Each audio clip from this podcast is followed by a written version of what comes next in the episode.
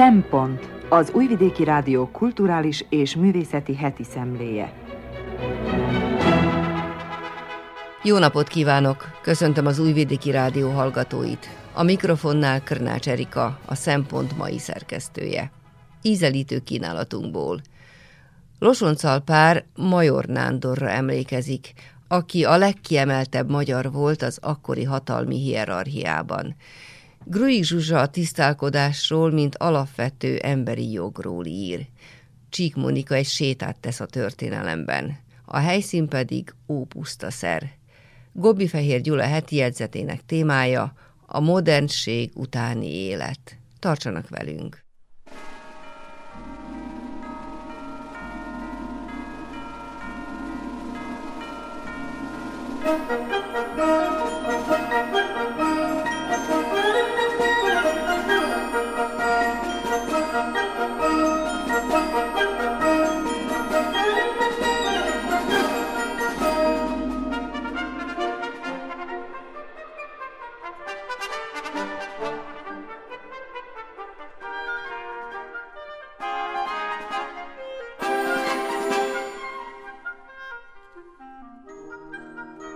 Thank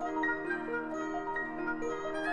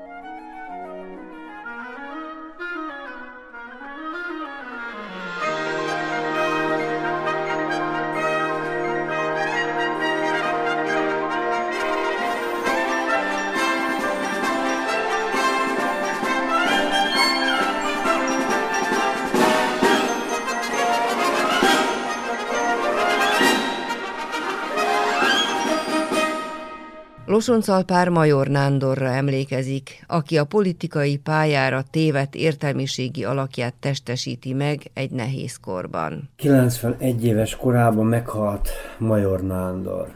Vele együtt eltűnik a valamikori egyre inkább szétporladó, vajdasági magyar valóság fontos szelete. Sok homályos vonatkozást, titokszerű aspektust, cipel magával a sírba. Igaz, hogy néhány évvel ezelőtt naplót publikált a Híd című folyóiratban, ám ebben nem derített világosságot arra, ami megakadályozná a vele kapcsolatos mítoszok továbbélését. A szűkszavú, elemzésekben nem bocsátkozó kurta gyászjelentések persze nem sok támpontot adnak lényének megértéséhez, és feltehető, hogy az újabb nemzedékek számára személyisége valami keveset jelent.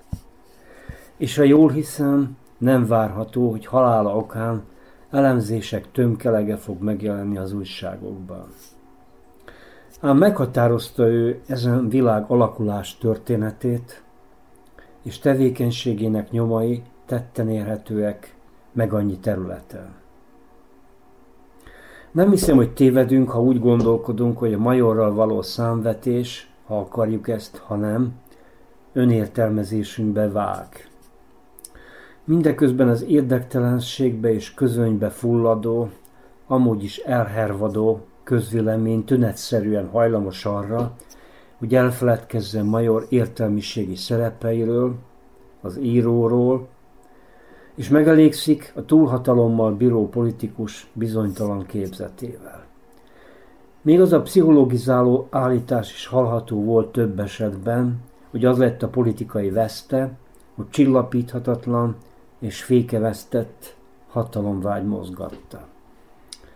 amúgy is a miszticizáló, gondolattalan elemzési szempontokat félretevő viszonyulásunk a múlt iránt Majort legfeljebb az egykor létező bűnös kor színfoltjának tartja. Minden esetre túlontúl sokszor elsikkad a kultúrember, aki sokat hozzátett a vajdasági magyar kultúra tartalmaihoz, e, és elsikkad az író képe, aki műveket ért.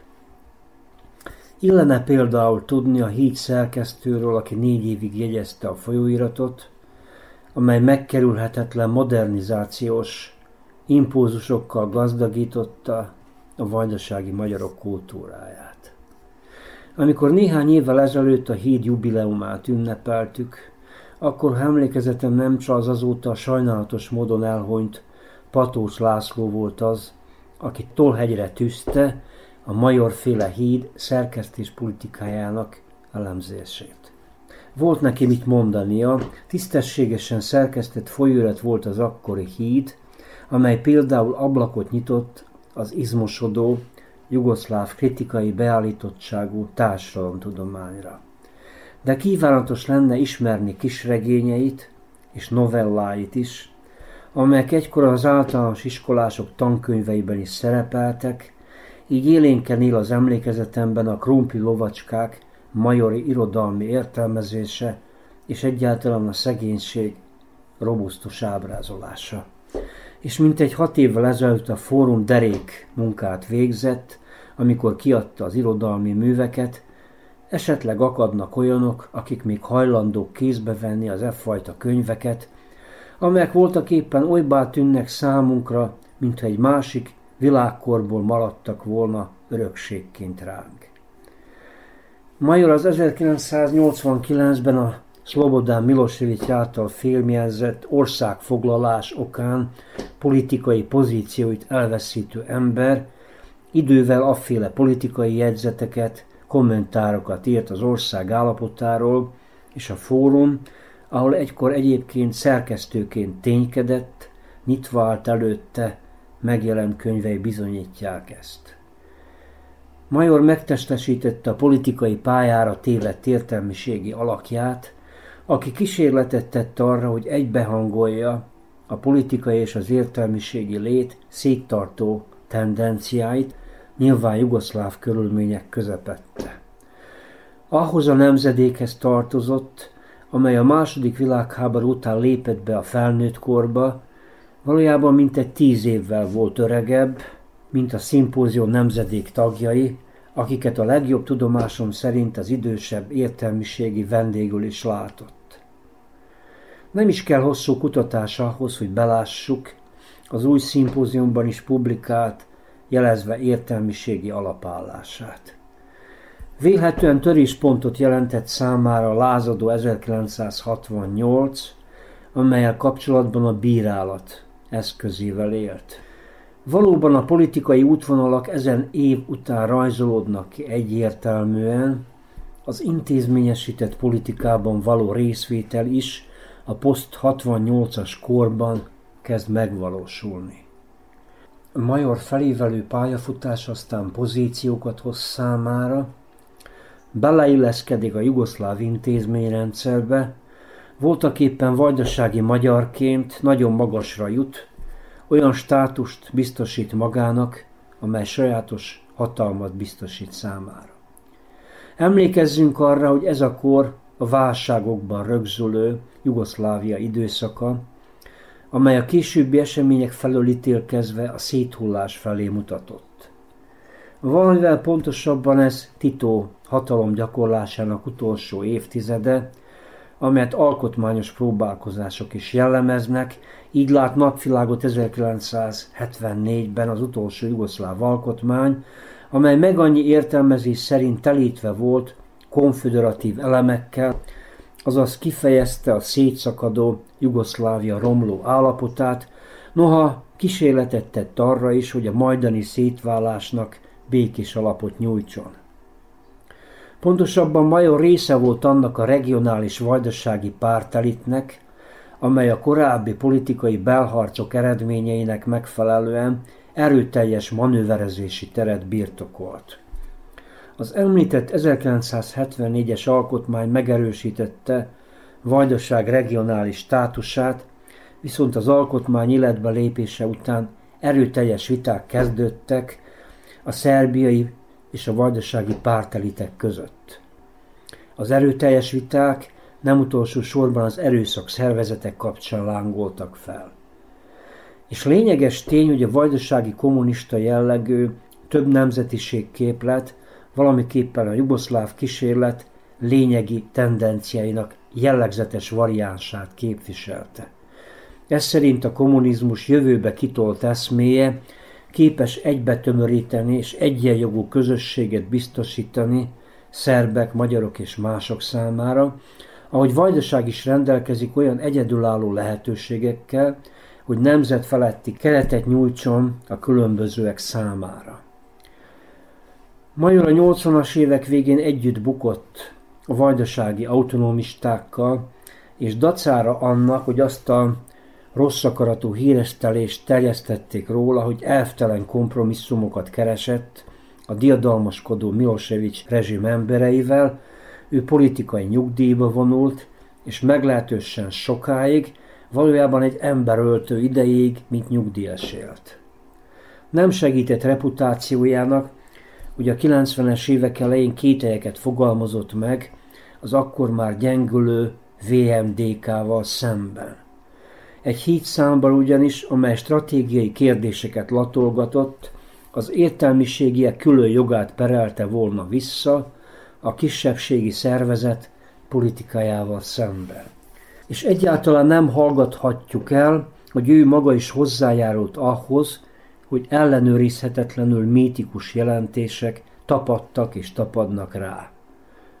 Halála csak megpecsételi ezt a helyzetet. Makacsul hallgatott politikai ténykedéséről nem lehetett szóra bírni. Felidézem, hogy néhány évvel ezelőtt, amikor felmerült az új szimpózion egykori megrendszabályozásának kérdése, akkor megpróbálták faggatni, hogy legalább adjon néhány orientációs pontot, ám mereven visszautasított mindenfajta megtárgyalási lehetőséget. Pedig jobb lett volna, ha segít a tájékozódásban. Így maga is tápot adott az ellenőrizetlen mítoszgyártás számára, és egy olyan kultúra, mint a miénk, amely ezernyi sebből vérzik, és rengeteg vesztességet jegyez, még inkább hajlamos a mítoszok gyártására.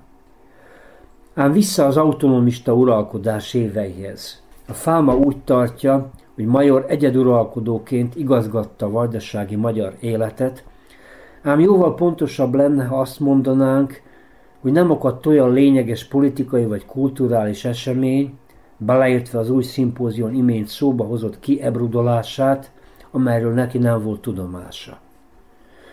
Ő része volt annak a tragikus elemekkel átszőtt megrendszabályozási praxisnak, amely kényszerűen, kínosan egyensúlyt keresett a különféle etnikumok között, és ez alatt azt, hogy a szerv vonatkozású represszióhoz szükségszerűen magyar is társult, annak érdekében, hogy elejét vegyék a gyanúsítgatásoknak, amelyek nem utolsó sorban arról szóltak, hogy az autonomisták nemzetfeletti lendületükkel mostohán bánnak a többséggel, mármint a szerb nemzettel.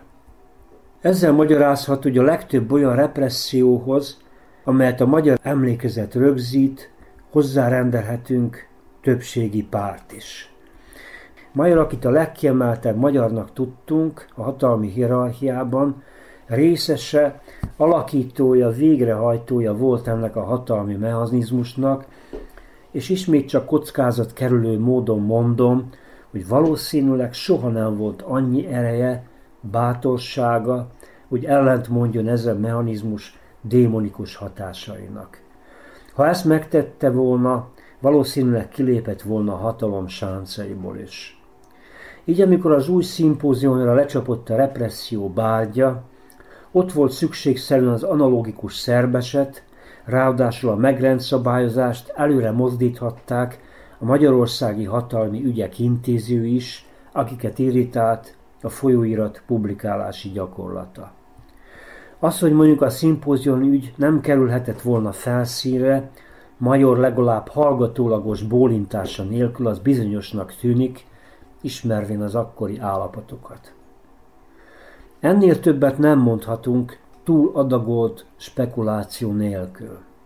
Ám félreértés ne essék, ez nem igazoló cédula kiírása major számára, eszem ágában sincs, hogy ezzel próbálkozzam, hanem afféle magyarázat formájára az eszemben. Nem kívánok alibit adni számára, hiszen mint történelmi szereplő felelősséggel tartozik mindazért, ami a vajdasági magyar kultúrában történt. Viszont nem élünk el sokat, ha nem vesszük figyelembe, milyen történelmi körülmények között ténykedett. Egy szóval a nyitott kérdések maradnak, tartok attól, hogy most már örökre.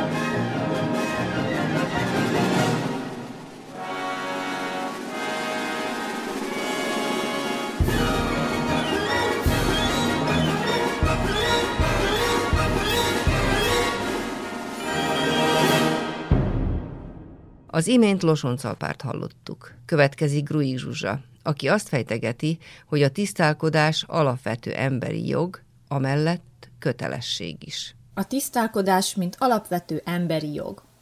A tisztálkodás annyira a mindennapi életünk részévé vált, hogy föl sem merül bennünk, mi lenne, ha nélküle kellene élnünk. Pedig nem volt ez mindig így. Pár száz éve még királyi körökben sem volt ritka, hogy csak nagyon ritkán fürdőztek az emberek. Ehhez képest manapság naponta mosakszunk, rendszeresen tisztítjuk a ruháinkat, és minden étkezés előtt kezet mosunk, már akkor, ha tehetjük. És általában persze megtehetjük, mert van folyóvíz a csapban, ami ráadásul meleg is. Van szappan, tusfürdő, sampon, mosószer, izzadásgátló, készfertőtlenítő, angol WC, a lányoknak menstruációs termékek, a fiúknak borotválkozós piperék. Ez csak néhány dolog a rendelkezésünkre álló temérdek olyan eszközből, amelyek a tisztálkodást és a személyi higiéniát segítik elő. De mi lenne, ha ezek egy részétől meg lennénk fosztva? Európaiság és 21. század ide vagy oda, ma is sokan élnek olyan házban, ahol nincs csapvíz vagy vízöblítéses WC.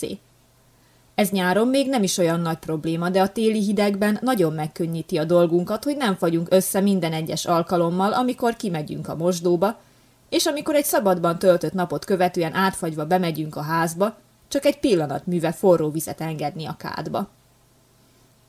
Arról nem is beszélve, hogy milyen jó, ha meleg, mosószeres vízben moshatja a gép a ruháinkat, és nem nekünk kell vesződni, még ezzel is.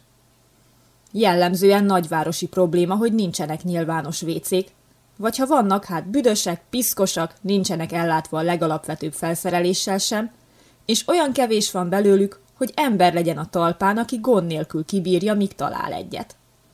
Ha az ember történetesen mozgásában korlátozott, akkor végképp kevés esélye van erre. Tőlünk nyugatabbra egységkulcsal oldják meg az utóbbi problémát. Minden mozgáskorlátozott személy kap egy kulcsot, amivel az országban található összes nekik szánt illemhely ajtaja nyitható. Így mindenki jól jár. Aki vécére menne, az ezt könnyen és problémamentesen megteheti, és a személyzetnek sem kell még ezzel is foglalkoznia külön. A társadalom és a család tekintetében abszolút pozitív fejlemény, hogy az apák egyre nagyobb szerepet vállalnak a gyerekek nevelésében, egyre több időt töltenek velük. Csak hogy az a jelenség, hogy az apuka egy egész napot tölt el kettesben az óvodás kislányával, még viszonylag új keletű, ezért újféle problémákat is fölvet. Hova menjenek, ha a kicsinek a mosdót kell használnia? A női vécébe kísérje be apuka a gyereket, a mosdót használó nők rosszalló pillantásaitól kísérve? Vagy a férfi vécébe, ahol vadidegen férfiak használják éppen a piszoárt? Esetleg kérjen meg egy ismeretlen, de szimpatikusnak tűnő nőt, hogy segítsen a kislánynak? Nem egyszerű a döntés. Újabb kérdés, amiről hajlamosak vagyunk megfeledkezni, hol végezzék el a dolgukat a hajléktalanok? Hol fürödjenek meg? A nagyobb városokban vannak intézmények, ahol mosakodni is lehet, de nincs belőlük elég. Való igaz, hogy nem kellemes elsétálni a hajléktalan emberek mellett, de szerintem csak akkor hibáztathatjuk őket a testszagukért, ha egyébként biztosított számukra a megfelelő, kulturált körülmények között történő tisztálkodás lehetősége. Az nem várható el senkitől, hogy varázsütésre megtisztuljon, de az már igen, hogy igénybe vegye a rendelkezésére álló lehetőségeket. A mosakodás ugyanis nem csak jog, hanem kötelesség is, hiszen közösségben élünk és figyelemmel kell lennünk másokra is. Ha minket magunkat nem is zavar, hogy már egy hete nem fürödtünk, a minket körülvevő emberek érdekében azért menjünk el zuhanyozni. Párizsban, sok más városhoz hasonlóan, sokan úgy oldották meg a nyilvános vécék hiányának problémáját, hogy nemes egyszerűséggel fákat és épületeket vizeltek le. Ez érthető módon nem tetszett a helyieknek. Így a városvezetés nyilvános piszoárokat helyezett el a város több pontján. Elsőre ez lehet, hogy jó megoldásnak tűnik, pedig több baj is van vele. Az egyik az, hogy a mosdó használat mégiscsak magánügy, akkor is, ha az ember férfi, és még a nadrágját sem kell lehúznia. Nem gondolom túl nagy elvárásnak, hogy elkerített zárt térben helyezzék el a piszoárokat. Ráadásul a nyilvános piszoár nem segít a nőkön, akiknek pedig anatómiai okokból kifolyólag gyakrabban kell mosdóba járniuk, mint a férfiaknak. Mégis mit kezdjen egy terhes nő egy nyilvános piszoárral? A nőknek emellett néha a menstruáció miatt is szükségük van a nyilvános illemhelyekre. Ha már itt tartunk, szót kell ejteni a menstruációs szegénységről is. Vannak családok, ahol nincs mindig otthon tusfürdő és szappan, mert nem jut rá elég pénz. Nem nehéz elképzelni, hogy ezekben a családokban betétre tamporra sincs keret. Az itt fölnövő lányok életét pedig ez igencsak meg tudja keseríteni. Elvégre a menstruáció nem egy olyan dolog, amit ki lehetne kerülni. Iskolába járni kell, de ha az ember lánya nem tudja, hogyan tisztán tartani magát, akkor inkább otthon marad. Ez meg hozzájárul ahhoz, hogy a mély szegénységben élő lányok nagy arányban kerülnek ki túl korán az oktatási rendszerből. Az érintettek sokszor szégyellik, hogy nincs ilyesmire pénzük, de szégyellik azt is, hogy a segítséget kérnének, akkor a menstruációjukról kellene beszélniük. Skócia pár éve világelsőként vezette be, hogy minden oktatási intézmény tanulói ingyenesen juthatnak hozzá higiéniai termékekhez, más országokban pedig a jótékonysági szervezetek kampányolnak azért, hogy az adakozók ne csak ételt és ruházatot szálljanak a rászorulóknak, de menstruációs eszközöket is. A személyi higiéniához mindig minden körülmények között jogunk van, mégpedig nemtől, fogyatékosságtól, anyagi helyzetünktől vagy bármi egyéb jellemzőnktől függetlenül. Alapvető szükségletünk, hogy tiszták legyünk, hiszen ez egyrészt csökkenti a különböző betegségek kialakulásának kockázatát, másrészt pedig elősegíti azt, hogy a közösséghez tartozhassunk. Az egészség és a közösségben való részvétel pedig minden ember elidegeníthetetlen joga.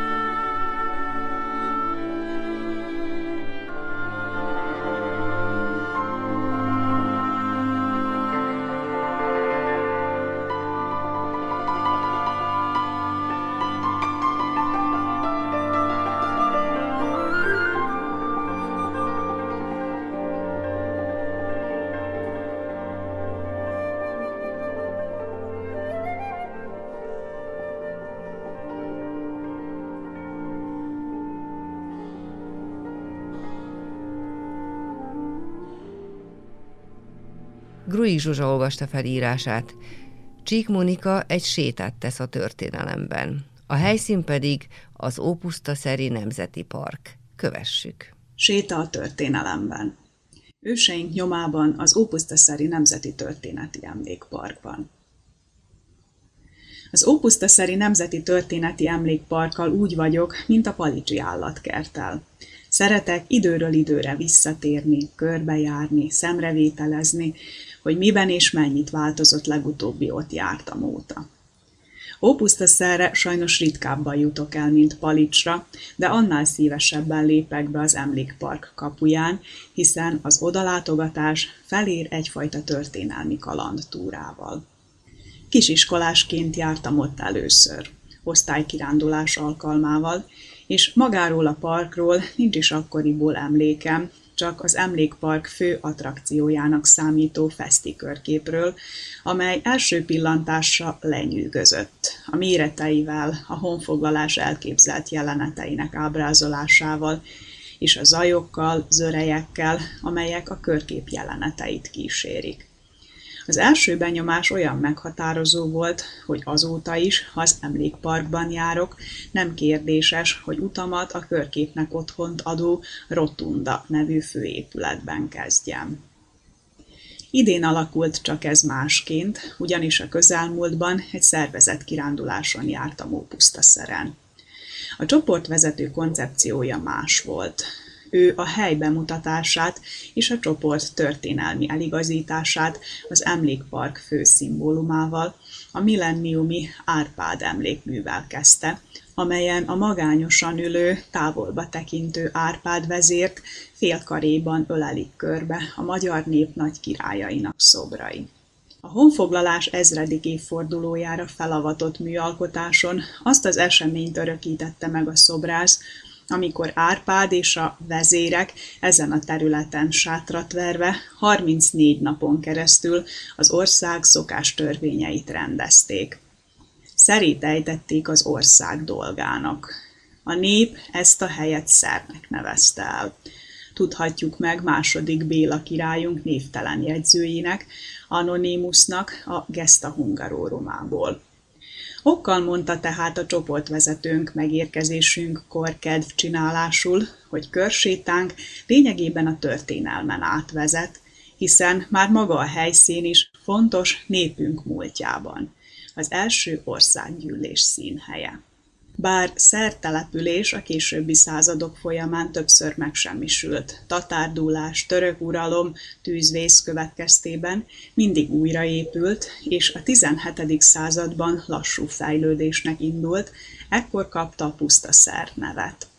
E viharos történelmi események jellemezték a településen alapított középkori bencés monostor történetét is, mely az Alföld egykor leggazdagabb, legnagyobb szerzetesi intézménye volt, és bár többször lerombolták, felégették, a 16. század végéig mindig megújult. Egykori pompája azonban csak sejthető, hiszen a 70-es években végbe ment ásatások során mindössze a hajdani épület alapjait sikerült feltárni. E monostorna szertelepülésnek, valamint Magyarország történelmének fontosabb eseményeit dolgozza fel az a kis film, amelyet az Emlékpark vetítőtermében lehet megtekinteni. A pazar animációs grafika, valamint a 3D-s technológia hatására az események sűrűjében érezhetjük magunkat. A filmnek, valamint a kiállítóteremben lévő méretarányos templommaketteknek köszönhetően az emlékpark központi részén található ásatások nyomait szemlélve, valamint a Romkert gyógynövényházánál, a barátok hajdani fűszerkertjében egészen otthonosan járhatunk, és el tudjuk képzelni a romok helyén a hajdani épületet, a szerzetesek napi ténykedését. Lám, a kaprot és a sárgarépát ők is termesztették, nyugtázom a gondozott ágyások közt bóklászva, majd a romkert mellett emelt domb tetejéről a honfoglaló vezérek szoborcsoportja mellől még alaposabban, szinte madártáblatból tekinthetem meg a hajdani monostor maradványait. A viszontagságos idők nyomait őrzi a helyszín, mely sajátos centruma a köré épített emlékparknak. Innen indulnak ki, és ide térnek vissza a túraösvények, melyek a történelmünk különböző időszakaiba és helyszíneire vezetik el a látogatók lépteit. A közeli rotundában Feszti Árpád, a Magyarok bejövetele című körképe az immár sokatszori megtekintésre sem veszít varázsából. A különös alakú épület sötét körfolyosóján haladva, mintha felsőbb szférákba jutna el az ember, s a kupolában a grandiózus panoráma festmény fogad. Állítólag apósának, Jókai Mornak a javaslatára választotta ezt a témát hajdan a művész, s milyen jól tette, hisz még bő egy évszázad elteltével is lenyűgöző látvány. A rotunda számos egyéb kiállítása közül mindenképpen érdemes még a promenádon végig sétálni, mely a monarchia fénykorának, a 19. század végének egy nagyvárosi és egy kisvárosi utcáját mutatja be, üzletekkel, korhű ruhát viselő viaszfigurákkal. A promenád az akkori városok korzója volt, ahol a társadalmi élet ünnep és hétköznapjai, a társasági üzleti kapcsolatok, a szórakozás különböző formái egyaránt kifejezést nyertek. A néző gyönyörködhet a történelmi kort megidéző viseletekben, a hajdani iparosok és kézművesek boltjainak kirakatában, a beállított életképekben. A falakba épített hatalmas tükrök segítségével szinte a részesévé válhat mindennek. A rotundától balra található vízügyi kiállítás az ember és a víz kapcsolatát mutatja be. A tutajozásnak, a fafeldolgozásnak, a hajóépítésnek és a halászatnak állít emléket. Legeredetibb helyszíne a halászkunyhó, melynek berendezése, hangulata számomra tüskevárt idézi. Szinte várja az ember, hogy a kunyhó közepén álló bogrács mellett megjelenjen Matula bácsi az aznapi fogással. A halászkunyhó mögött sorakozó csetejúrták az organikus építészet égkövei. Ahogyan az ősi jurták, e pavilonok is az égre nyílnak. Díszeiket a honfoglaláskori ötvös művészet díszítő elemei ihlették. Sajnos pillanatnyilag ezek az épületek csak kívülről tekinthetők meg, de az ajtóüvegen át azért megszemlélhető csodás belterük is. A szabadtéri néprajzi gyűjtemény viszont kívül-belül látogatható. Akárha déd és nagyszüleink falujában járnánk, a skanzen udvaraiban, épület együtteseiben évtizedekkel repül vissza, és megállapodik az idő. Betekintést nyerünk a hajdani falvak és a tanyavilág életébe.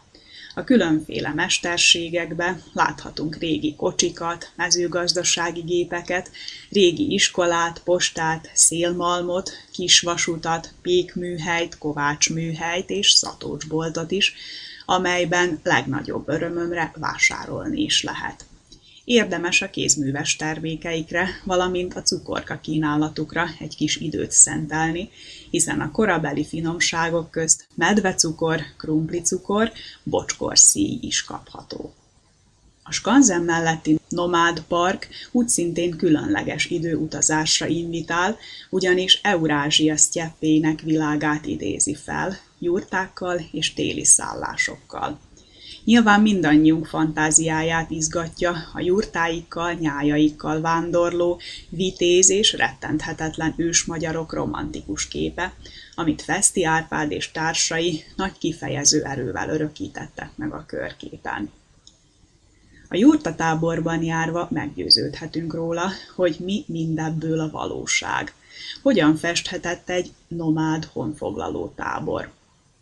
A nemes takarókkal, használati tárgyakkal berendezett jurták vallanak eleink életmódjáról, anyagi műveltségéről, hiedelemvirágáról és bűvészetéről is. Némely sátor berendezése szemedgyönyörködtetően pazar. Kellemes elidőzni a különös illatú bőrökkel és nemezekkel díszített jurták félhomályában. A Nomád Parkban lovas bemutatót is szoktak tartani, de csoportunk ezúttal sajnos lemaradt a látványosságról. Se baj, legalább maradt program a legközelebbi odalátogatásra is. Akkor majd az emlékpark szobrait is alaposabban szemügyre veszem. Döntöttem el a kiárat felé ballagva, hiszen a látogatási időnk lejárt. Úgy elröppent néhány óra, hogy észre sem vettem ami nem is csoda, hisz a történelmi séta az idő átvezet. Aki századok táblatában csatangol, annak a jelen mindössze egy pillanattal ér fel.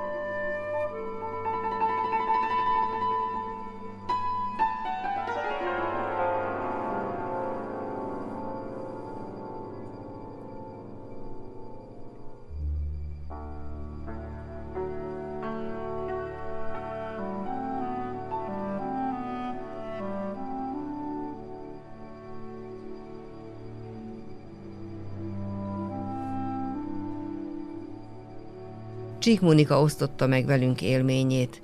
Gobi Fehér Gyula heti jegyzetével zárjuk a szempontot. A modernség utáni élet. Olvasom a német sajtóban, hogy azon vitatkoznak a tudósaik, miképpen kell elnevezni az életünket, vagyis a jelen korszakot, amelyet élünk. Évekkel ezelőtt ezt posztmodern kornak hívták. Nem mintha ez az elnevezés olyan nagyon pontos lett volna. 15 évvel ezelőtt Pesten vettem egy vaskos kötetet, amelynek éppen ez volt a címe. Mi a posztmodern? De be kell vallanom, sohasem volt lelkierőm végigolvasni a szöveget. Nekem az túl kacifántos, mondhatnám, eléggé nyakatekert volt, és mikor rájöttem, hogy amíg az elolvasott mondatot emésztem, gondolkodok rajta, az előző bekezdést már régen elfelejtettem. Úgyhogy abba is hagytam az olvasást. Minek kínlódjak valamivel, ami csak megrémiszt, meg zsákutcába vezet. Látjuk minnyájan, hogy a mikorszakunk legjellemzőbb médiumai az internet és a mobiltelefonok. Ezek a kommunikációs eszközök uralkodnak a mai világban, hozzájuk kell igazodnunk. Mindkettőre egy valami jellemző. Az üzenet gyors célba juttatásának lehetősége. Ilyen gyorsan sohasem jutottak el hozzánk a hírek, mint manapság. Közben előttünk is megnyílt a kapu, a megtörténés pillanatában tudjuk értesíteni a világot arról, amit fontosnak tartunk. Manuel Castells szociológus, akit az információs társadalom elméletének egyik fő gondolkodójának tartanak, az információ korának nevezi a mai időszakot. Persze, ez az elnevezés csak egyike a közhasználatban forgó neveknek. Mások azt mondják, hogy ez a mai társadalom az igazi posztindustriális társadalom. Ipar utáni. Egyesek fogyasztói társadalomnak, mások meg média társadalomnak, vagy információs, és megint mások elektronikus társadalomnak hívják. Persze szerepel még a high-tech elnevezés is. Tulajdonképpen azt szeretnék kihangsúlyozni, hogy ez az alakzat már nem engedelmeskedik a klasszikus kapitalizmus törvényeinek. A részvételen alapuló médiára a felhasználók folyamatos aktív cselekvése, és persze egymással való együttműködésük bonyolult hálózata a jellemző. Az együttműködés valamiféle kollektív tudást feltételez. Manapság a tudásmegosztás számos példáját figyelhetjük meg. Mondjuk ilyen a Wikipédia létrejötte. Vagy a közösségi média participatív, a sokasság tudásával táplálkozik. A legtöbben hiszünk benne, hogy az internet nem más, mint áldás a kultúra számára, hiszen az információ szabad akar lenni. Bárki, akinek internet hozzáférése van, az küldhet és fogadhat is adatokat, szövegeket, híreket, képeket. A kulturális termeléssel kapcsolatos költségek egyre zuhannak, a hallható, olvasható és nézhető alkotások sokfélesége valósággá vált. Tulajdonképpen bárki a világon írhat blogot, Bárki készíthet sajátos honlapot. Bárki közölhet publikálatlan írásokat, vagy filmet készíthet, sőt, drámát alkothat, vagy zenei produkciót hozhat nyilvánosságra. Szóval igazán széles távlatok nyílnak meg az alkotók előtt. Azt is meg tudjuk állapítani, hogy az interneten nem rekeszekre osztva jelennek meg az információk és tartalmak, hanem ömlesztve, vagyis vegyítve. A korábbi korszakok kulturális kanonizációjának a gyakorlata megszűnik. Néhány tudós azt állítja, hogy az elit és a popkultúra itt majd idővel egyben mosódik. Szerintük az internet a korábbi távközlési és média eszközök által elkülönülten, korlátozottan vagy költségesen biztosított kommunikációs formák mindegyikét most lehetővé teszi. A kommunikáló felek földrajzi távolságától teljesen függetlenül, és viszonylag olcsón. Így a számítógép által közvetített kommunikáció a marginális kulturális közösségek nemzetközi kommunikációjának példátlanul hatékony eszközévé válik. Így biztosítja sokak számára a kulturális önreprezentáció minimumát. Tulajdonképpen az történt, hogy az esztétikai termelés mára betagozódott az árócikk termelésbe. Végül a multimédia talán legfontosabb vonása az, írja a már idézett Castells, hogy saját fennhatósága alá von szinte minden kulturális megnyilvánulást. Azok teljes sokszínűségében. A multimédia beköszöntése egyet jelent az audiovizuális és nyomtatott média elkülönítésének, vagy akár megkülönböztethetőségének a megszűnésével. A populáris kultúra és az úgynevezett magas kultúra, a szórakozás és a tájékozódás, az oktatás és az indoktrináció közötti különbségek eltűnésével. Minden kulturális tájékozódás a legrosszabbaktól a legjobbakig, az elitistától a populárisig összetalálkozik ebben a digitális univerzumban, amely egy óriási, történelmietlen hipertext keretében összekapcsolja a kommunikatív elme múltbeli, jelenlegi és jövőbeli megnyilvánulásait. Ezzel a multimédia új és szimbolikus környezetet teremt, vagyis a virtualitást valósággá teszi. Talán azt kell ehhez még hozzáfűzni, hogy az új média még nem végleges, még nem állapodott meg. Szemmel látható, hogy az új médiában a régi média médiumai is tovább élnek, megőrződtek még akkor is, ha némileg változnak, hiszen az új média jelenségei azokra is visszahatnak. Most a kutatások felmérik majd az új irányokat. Felmérhetők ugyanis a passzív befogadás jelenségei, felmérhetők az interaktív felhasználás irányai, és felmérhetők a speciális igényekkel fellépő felhasználók elvárásai. Azt hiszem, hogy az új kommunikációs technológia jelenségei mellett láthatóak az individuális jelleg elvárásai, vagyis az új médiafelületek személyre szabhatósága, a nem egyidejűség felhasználása, meg az interaktivitás térhódítása.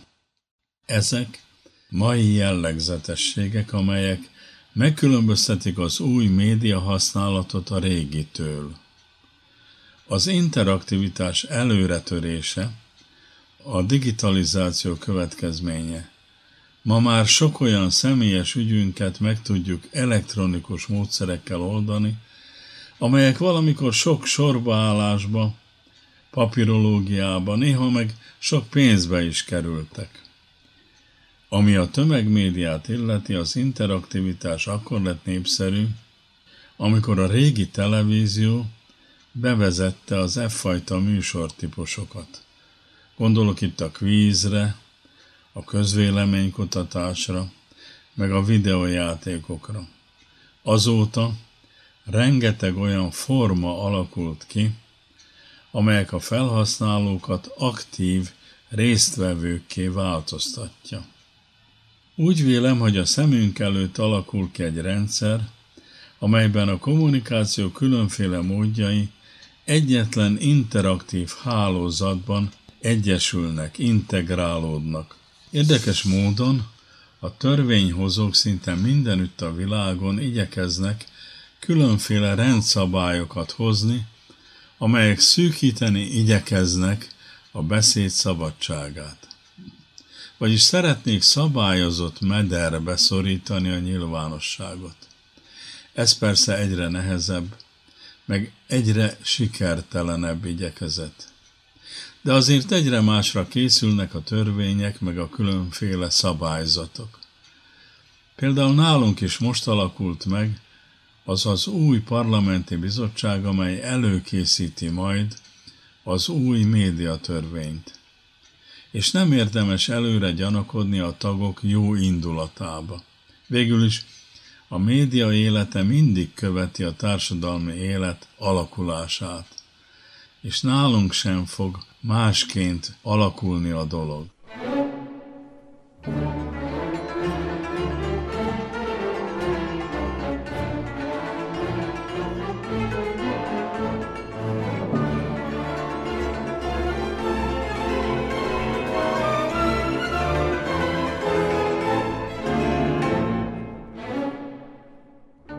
Kedves hallgatóink, Gobbi Fehér Gyula heti jegyzetével véget ért az Újvidéki Rádió művelődési és művészeti heti szemléje.